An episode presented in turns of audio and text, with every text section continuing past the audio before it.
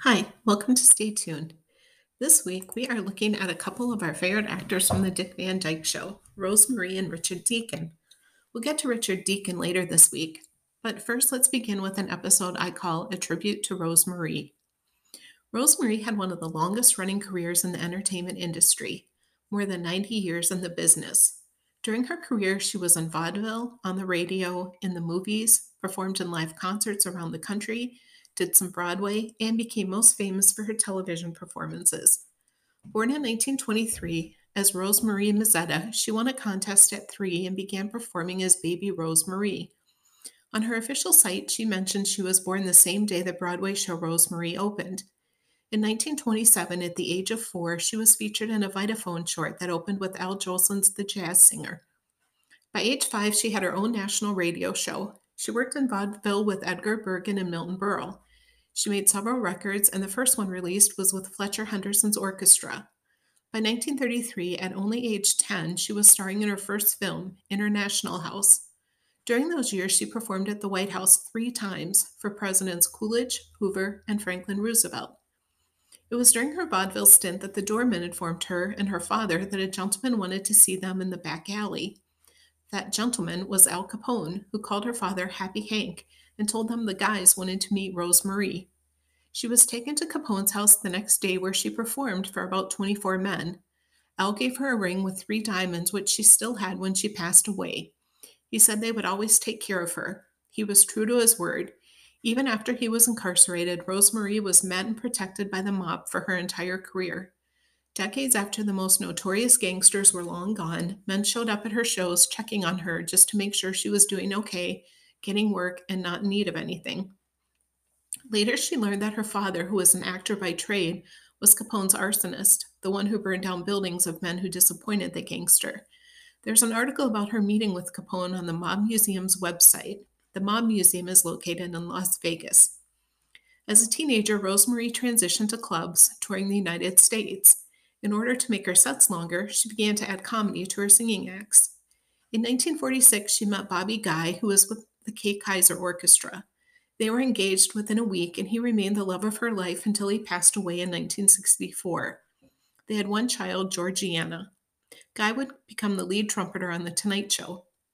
It was also in 1946 that Rosemary opened the Flamingo with Jimmy Durante. Jimmy Durante mentored her earlier in her career, and she loved him. He was always mentioned as one of her favorite people. At that time, the only other hotels in Vegas were the Last Frontier and El Rancho. Bugsy Siegel owned the Flamingo, and Rosemarie received work in clubs from her mob connections. She also had a 40 year friendship with Frank Sinatra that was also probably tied to some of the mob connections as well. In 1951, Rosemarie tried her hand at Broadway, appearing in Top Banana with Phil Silvers. She knew Silvers from appearing on his radio show with Alice Faye. She played their daughter, and Sheldon Leonard, who would hire her for the Dick Van Dyke Show, played their son. In 1954, Top Banana was made into a film. Once again, Phil Silvers was in it. Rosemary recorded her musical numbers. The producer tried to manipulate her to have sex with him. She said no in front of several people, and in retaliation, he cut all her numbers from the film.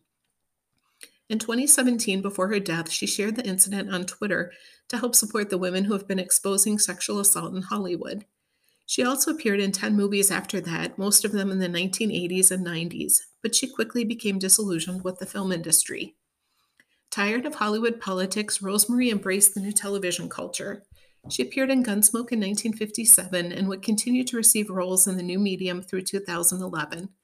During her career, she appeared on 48 different shows.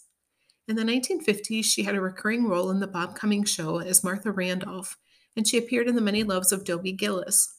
The first sitcom she had a permanent role on was My Sister Eileen. She played the sister's friend Bertha. The show ran for 24 shows during 1960 and 1961. In 1961, Sheldon Leonard cast Rosemarie for the role of Sally Rogers on The Dick Van Dyke Show. She recommended Morey Amsterdam for the role of Buddy Sorrell, whom she had known since age nine. The show was originally to star the Office cast, with Home Life coming in second. However, as things began to change, Mary Tyler Moore became the co star, with the Home Life dominating the scripts, and Sally and Buddy were featured less.